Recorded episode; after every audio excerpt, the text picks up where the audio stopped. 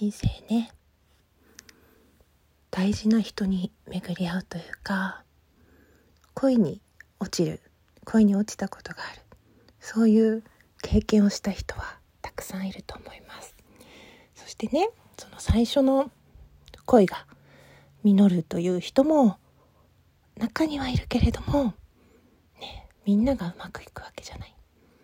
ね、一度でうまくいったらどれだけいいでしょうね。恋愛も結婚も。みんなね、たくさんたくさん失敗をして、その度に傷ついて落ち込んでやり直しながら生きているんだと思うんですけど、まあ、なんていうのかな。こういうふうにしたらいいよっていうアドバイスもできなくて自分の中で何ができるだろうってそのね今大事な大事な恋を見失って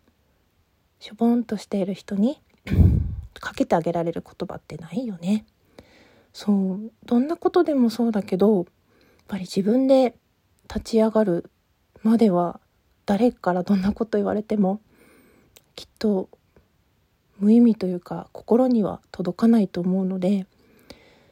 うん、まあそれでも応援してるよとかそばにいるよとか幸せになってほしいって願ってますっていう思いを込めて、えー、気が語り失恋編を語りたいと思います。自分の話になるけどいくつか私も思い出に残っている恋愛があります。まず一つ目は学校の先生高校の時の先生ですね。生物の先生ですごい背が高くて白衣を着てもう一目惚れでした。でその時に自分がどうすればその先生と付き合えるかを一生懸命考えたんです。5カ年計画。その時私は1617だったので二十歳をまず超えなければならないだろうと。まあ先生をね自分も先生になろうと思っていたので学校の先生が生徒に手を出すという危険性はよく知っていましたのでまあ愛する人が職を失っては困るので学生時代はその恋愛感情は封印して仲のいい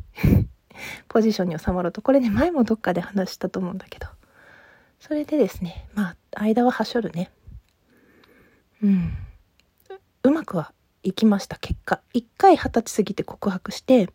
そんな風に見てなかったって言われて、その後、まあそういう風に見てくれるようになったんでしょうね。しばらくしてから付き合うようになったんですけど、その時はね、母が、私はもう学校の先生して働いてたんですけど、母が倒れて、急遽変えなきゃいけないって時があって、その時に来た連絡をちょっとお母さん倒れたからしばらく会えないって返してそれっきりなんですよね。うん、何で終わるかわかんないっていうか、それで途切れてしまった。もうその後私はもうバタバタしていて、うん、思い出した時にはもう連絡が取れなく、自分の気持ちの中で連絡が取れなくなっていた。でも本当に本当に好きな人でしたね。なんか、気まぐれで、どんな時に会おうって連絡来るか分かんなかったから、ずっとずっと家に一回帰ると出にくくなるから、なんか外で連絡来るの待って、ギリギリまで待って、それで帰るみたいなね、振り回された恋愛でもあったかもしれない。で、もう一つは、うん、20代になってからですね。その恋愛の後、大好きな作家さんの SNS のつながり当時はねチャットとか流行ってたのでそこで知り合ったあの時いくつ上の人だったんだろう。3つか4つ年上の人だったと思いますね。うん。名古屋の人でした。学生さんで。でその人のなんか言葉選ぶ言葉とか考え方とかがすごく好きで向こうから好きだよって言ってもらって電話とかするようになって、会いにおいでって言われて、なんかね、オフ会があったんですよね。その時にみんなが行くんだったらいいかなと思って、行って、まあ、付き合ったけど、まあ北海道と名古屋だから、遠距離恋愛ですよね。それでもね、なんか毎日のように電話したりやり取りしてたんだけど、その時は、仕事が忙しくなってしまって全くそれも私の理由ですね。全然連絡が取れなくなってしまって。で当時は LINE とかもないからなんかただただ返せないまま寝落ちて寝落ちてみたいな仕事がギリギリまで押していてみたいな感じでね。それでいつの間にかダメになってしまった。もう向こうは北海道には行けないよって言ってたから自分がどうにかするしかなかったんだけどそこまで追いかける勇気がなかった。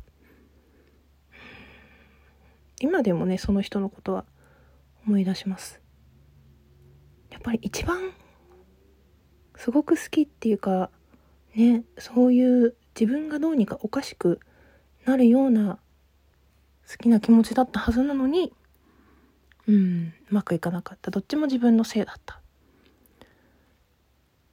あんまりね自分がその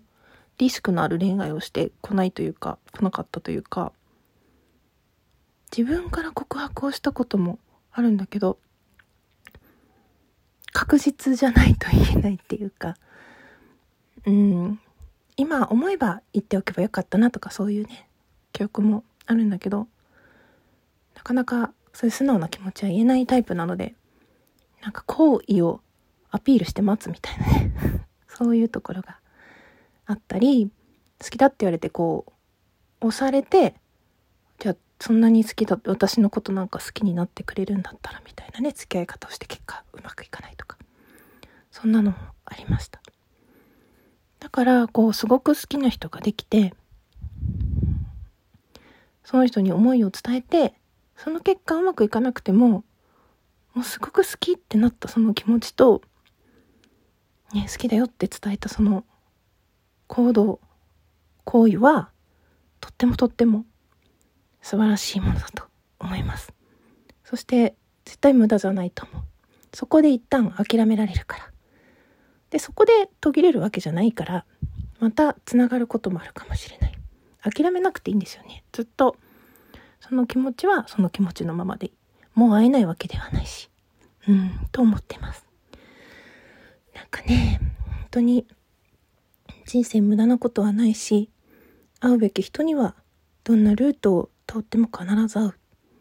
そんな風に私は言われてきてそれを信じて今までやってきました。だから今とっても真っ暗で辛くて苦しくて寂しくても必ず自分が信じて探し続けてる限り自分に合ったぴったりの人は現れると思います。本当にね身の回りで何人か寂しい辛いっていう人がいたのでそんな収録を撮ってみました、まあね、自分の経験は本当自分の未熟さゆえのことだしあんまり参考にもならないけど本当そういう心が動く誰かのことを好きになるっていうその気持ちが私はすごく素敵なことだなと思っていてそれがなんとなくね推しを押すっていう気持ちにも似ていてほんとね心が死んでるとどんなに素敵な人が目の前にいても動かないんです心が。だから誰かを好きになった。一目惚れをした。こういうところいいなって思えたっていうその心の動きそのものが生きてるっていうか自分にとっては大事なことなんだなと。思っています。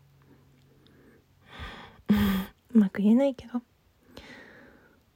だからね話を聞くことしかできないし寄り添うことしかできないし何もかける言葉はないんだけど時間が経てば必ず解決してくれる。生きてさえいれば必ず次の出会いがある。